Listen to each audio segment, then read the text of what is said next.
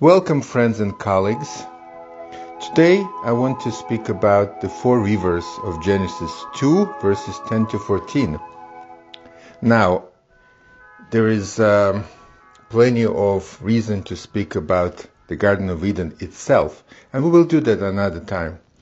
But today I want to go a bit back. We've kind of sprinted through Genesis, believe it or not, I would call it sprinting, what we've done so far and um, pick up a few aspects that we, we haven't done.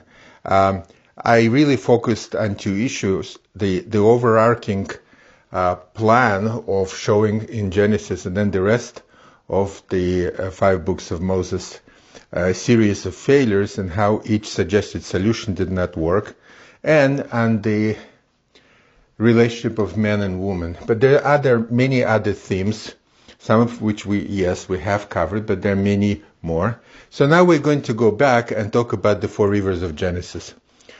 Uh, according to our approach, um, I will eventually get to the meaning of that, those verses, uh, what they're doing there. If you uh, look at the narrative, they appear like they're interrupting. They tell, tell us something about the rivers, and it's uh, kind of difficult to see the relevance of that to the rest of the story of creation. So let's begin. There are four rivers. We spoke about just about um, the tree of life in the middle of the garden, the tree of knowledge of good and evil. And then we have this paragraph which kind of interrupts. And it says, a river flowed out of Eden to water the garden. We're not going to take up what is Eden as related to the garden uh, right now, but it seems that it wasn't just the garden, it was the whole world that was being watered. It goes on to say, from there it divided and became four major rivers. Now we're going to be told about four rivers the first two, we don't really know what they are. The names are unusual and they're not found anywhere else in the Bible. But there is a description of what they are. It just doesn't help us particularly much, but it does seem that the intent is to explain where they are because they're not uh, common names any longer uh, to the people who would be reading it uh, thousands of years ago. The last two we know and um, there is minimal description or explanations of what they are. Excuse me. I'm going to use the text called The Living Torah by Rabbi Aryeh Kaplan because of its excellent notes on this particular chapter. It's a good summary of the many, many opinions, not even all of them, that were offered and relies heavily on Aaron Marcus's uh, work Keses HaSofer. Aaron Marcus is a fascinating person. There was a book published about him, uh, the Choset of uh, Nuremberg, etc., uh, which I wanted to get in the preparation for this talk, but I found it to be $179. There are not many copies left, but I remember reading it as a child. He was a German educated young man, which means he went to gymnasium and he was fluent in Greek and Latin. And then he made a major change in his life. He joined the Hasidim of Ger and moved to Warsaw. Now, at that time, it was like moving from New York to Kenya. Um, no, no offense to Kenya, but uh, I'm just trying to say that Germany was the center of the world culturally, uh, aesthetically, literary, scientifically, um, and uh, moving to Warsaw was a major step. There, because of his command of multiple languages, he opened up a translating bureau, which is simply at the time you needed, if you needed to send a letter to another country, he needed it professionally translated. And at the I don't remember how many languages he spoke fluently. He picked up, of course, Polish and Ruthenian, White Russian, and uh, several other languages. and major European languages he spoke as well. Uh, really remarkable man. he wrote a number of very interesting works, some of them in German. he wrote the first uh, work on, on the Hasidic movement, which was still pretty fresh at that time.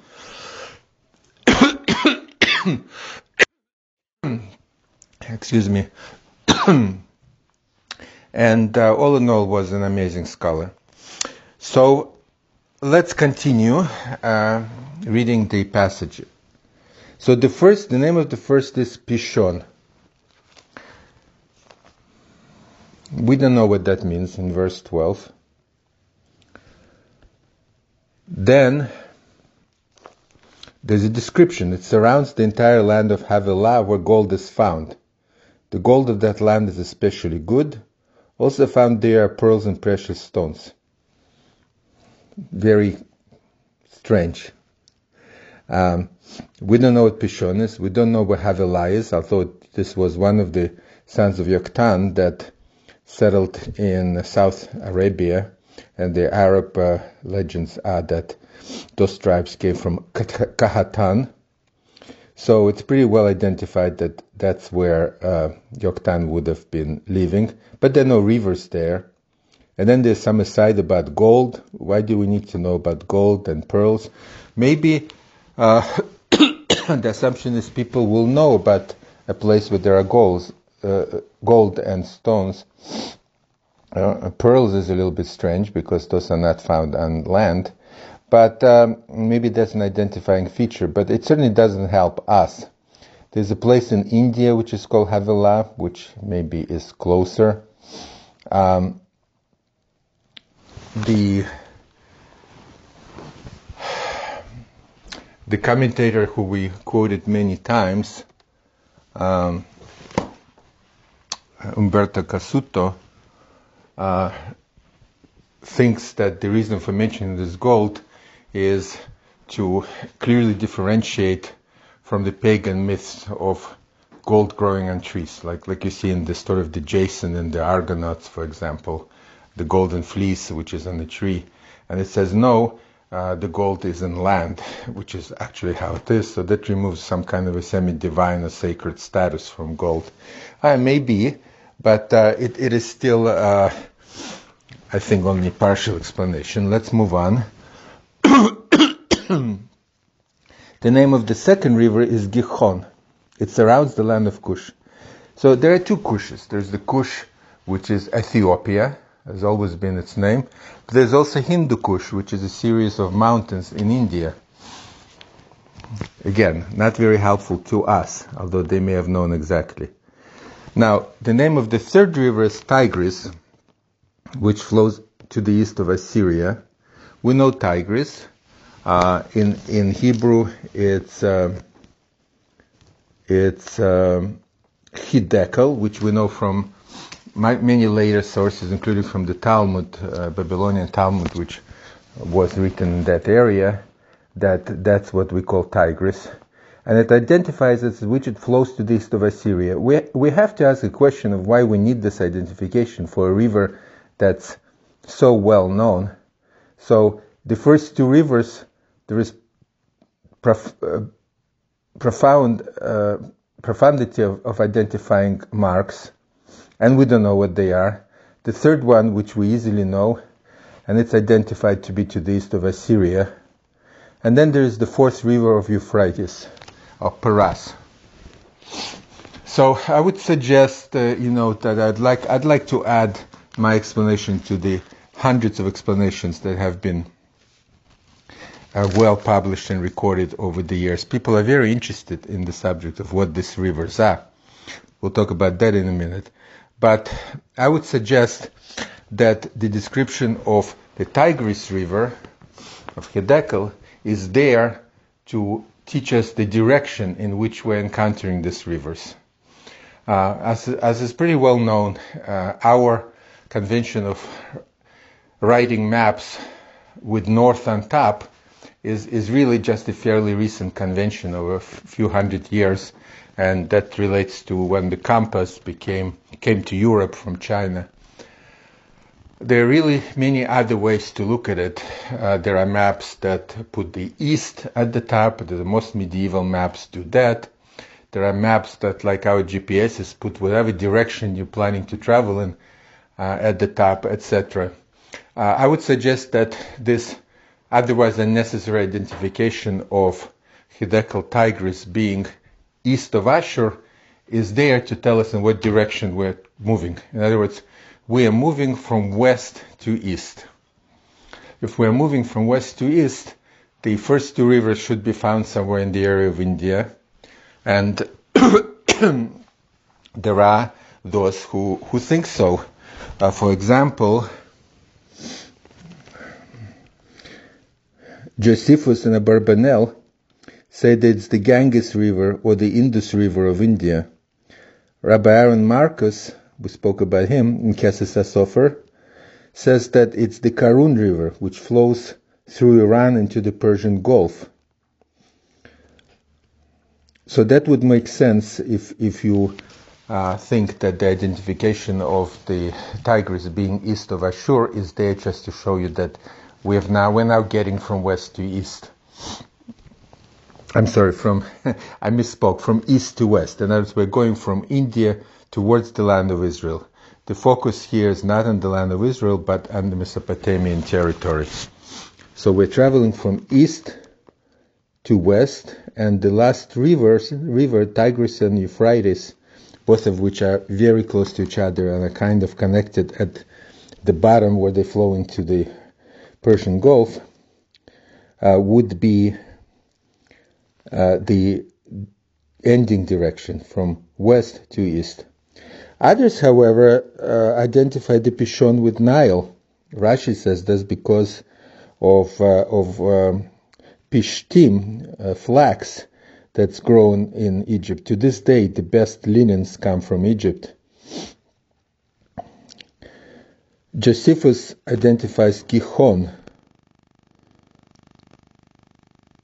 the second river that we don't know what it is, with the Nile. Uh, others uh, talk about Pishon and Gihon being the Blue Nile and the White Nile. These are the major tributaries of Nile, which then unite together uh, and flow into the Mediterranean. As I mentioned, um,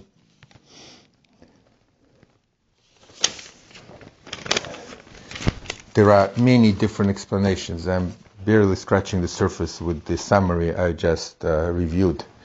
A very interesting explanation was by Hermann Gunkel, who was a German scholar. Um, uh, the the end of last century. I don't mean the two. I don't mean 1900s. I mean 1800s. And he wrote a book specifically dedicated to identifying the four rivers based on ancient sources. He concludes that there, is, there are no rivers now that meet this description, and therefore, you know what the four rivers are? They are the Milky Way. The Milky Way and its four spiral arms. Very interesting approach, but it assumes that the Garden of Eden is in heaven, which I think is, is a common Christian approach. Um, it's not the Jewish approach, or at least it might be in heaven and on earth at the same time. We'll go into it when we talk about location of the Garden of Eden. Taking a step back, you know, we we we think that we we we can note that the most important impediment to understanding these passages are that uh, people read it as being one river that then divides into four roshim, four heads. So they have this vision of one river and then it separates into four channels. And there is no such thing uh, in that area. Um, and therefore, explaining this is, is very difficult. Now, some have suggested that maybe the flood uh, changed the course of the rivers, or maybe they flow underground. The description of the river that separates into four is the river underground. that then separates into four visible rivers underground. Um, we we don't really know of such a thing at this time, but I think the solution to this would be looking at the verbs in the paragraph. Uh, how how would you describe it? Uh, you would say, and there was a river that went out of uh, Eden, and it separated into four channels, and it became four heads. Everything would be in the past, right? All the verbs would be in the past, but that's not what it says. There are three verbs that are used. The Nahar Yotze, and the river goes out, present. Umishom iparate, and from there it will separate. And Vahaya, and it was, or it became, four heads. We also have another clue in these four heads. Why do we have a clue? Because there are other places where there are four heads, and in all of these places, they mean four separate columns. So what it's saying, it's separated into four separate columns, which is in fact what we see. Uh, all, all the rivers that are candidates for these four rivers are separate. For example, in Judges 934, and they ambushed with four heads. The troops were divided into four columns. The previous chapter also has three heads. So I would make a suggestion that there are four rivers from four directions, and uh, we're going from west to uh, to east. Now, so what's the explanation of these forms? It comes out and it separ- will separate, and it became. So, uh, I, as introduction, I would uh, remind the listeners that uh, biblical Hebrew, Lashon Hakodesh, has a fairly weak uh, verb structure. In other words, um, and this may be part of Greek versus Hebrew mentality, the past, the future, and the present are sort of leaking into each other, bleeding into each other, and sometimes you can use the word in the past for the future. There is something called vov hahifuch, the end, usually translated. And he said, and they went. No, it's not an end. Um, a lot of these cases, it's just a grammatical structure that indicates that the past form of the verb changes into the future, and the future changes into the past. You can tell when the future changes into the past because the Vav has a patach under it and there's a dagesh in the yud. It, there's no rule for when the past changes into the future, but nevertheless, this is this verbal structure is weak. It's much affected by context and it's also affected by other verbs. So, and I'm not going to try to prove that now because of the time limitations, but when you say that the river, river is going out now from Eden, and it will separate, that will separate iparet is not future, but it's conditional or subjunctive. And then when we use the vihaya, which is the past that's turned by this vav hahifuch into the future, it means a, uh, a fairly close past. Let's just accept that uh, from me right now. So therefore, what it says is that the Nile River is going out from the per- perspective of the uh, narrator. Uh, at, at that time, it's going out, but it's destined, it will, conditional, uh, subjunctive, it would separate into four heads, and this Vahaya Larbarashim, and it became four heads uh, in the fairly recent uh, past, it became four separate rivers. Okay. That's all. I hope I hope I hope I made it clear. It's this complicated. There's a lot of information. But let's now try to understand. Uh, go back to the uh, original question, which is, well, what is this chapter doing here? What is this paragraph? I'm sorry, doing here? We're talking about the Garden of Eden. Then we started talking about the river. What what is the uh, meaning or significance of this river? Why do we need to know? Uh, and um, uh, why uh, the whole commandment of uh, uh, us in, in 2.15, God took the man and placed him in the Garden of Eden to work it and watch it. Why does this come after this paragraph about the four rivers?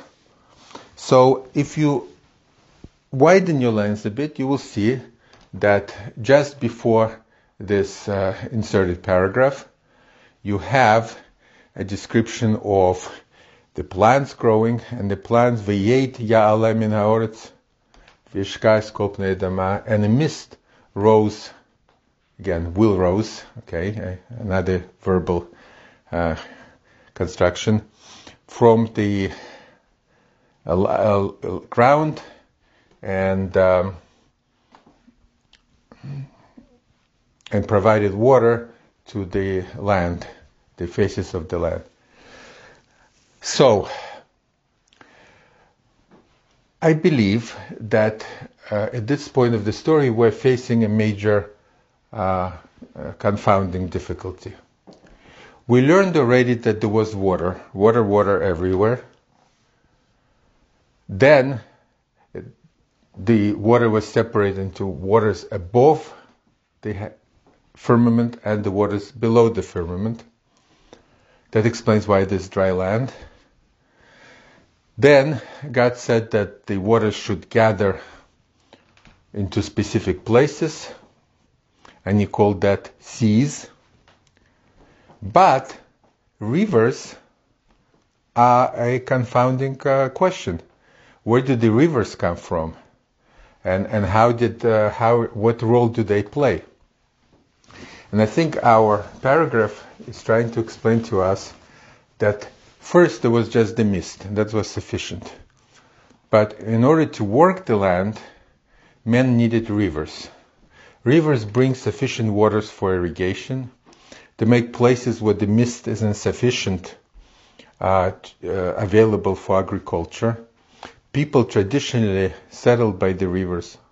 There are, there are very few cities uh, Jerusalem being an exception, that are not on the river, and they rely on the cisterns uh, to collect rainfall. But generally, human beings have settled uh, near rivers so that they have water to drink and methods of irrigating and travel. So, God then created rivers, and then it was that man is able to work the land and, and watch the land, which is the right after completing the story of the rivers, God said, uh, God took the man and placed him in the Garden of Eden to work it and watch it. Verse 15. So this paragraph answers an important question. From the literary aspect, it also introduces an element of mystery. We have to understand how this passage um, impacts on the listener what it tells them is that this, this place is truly miraculous. It's not just some place called Eden, but there was an Eden and there was a garden and there was a river. All the rivers you know about came from that river. That is the those rivers that sustain humanity. Everywhere you look, people are settling near rivers. Uh, rivers also had a semi-divine status, and the Nile was an object of worship so um, at the same time, it negates uh, the divinity of the rivers because they were subject to God's creation and formation. Uh, it also explains the unusual and, and, amazing fact that there are rivers floating through the dry land. After all, water was all packed away into the seas, and now where do the rivers come from? So it's only after the rivers that we can talk about men working and keeping the land, just as he does now in our experience, the experience of the reader or the listener who knew that rivers is where people settle and where they do their agricultural work. Well, thank you for listening and may you have only blessings.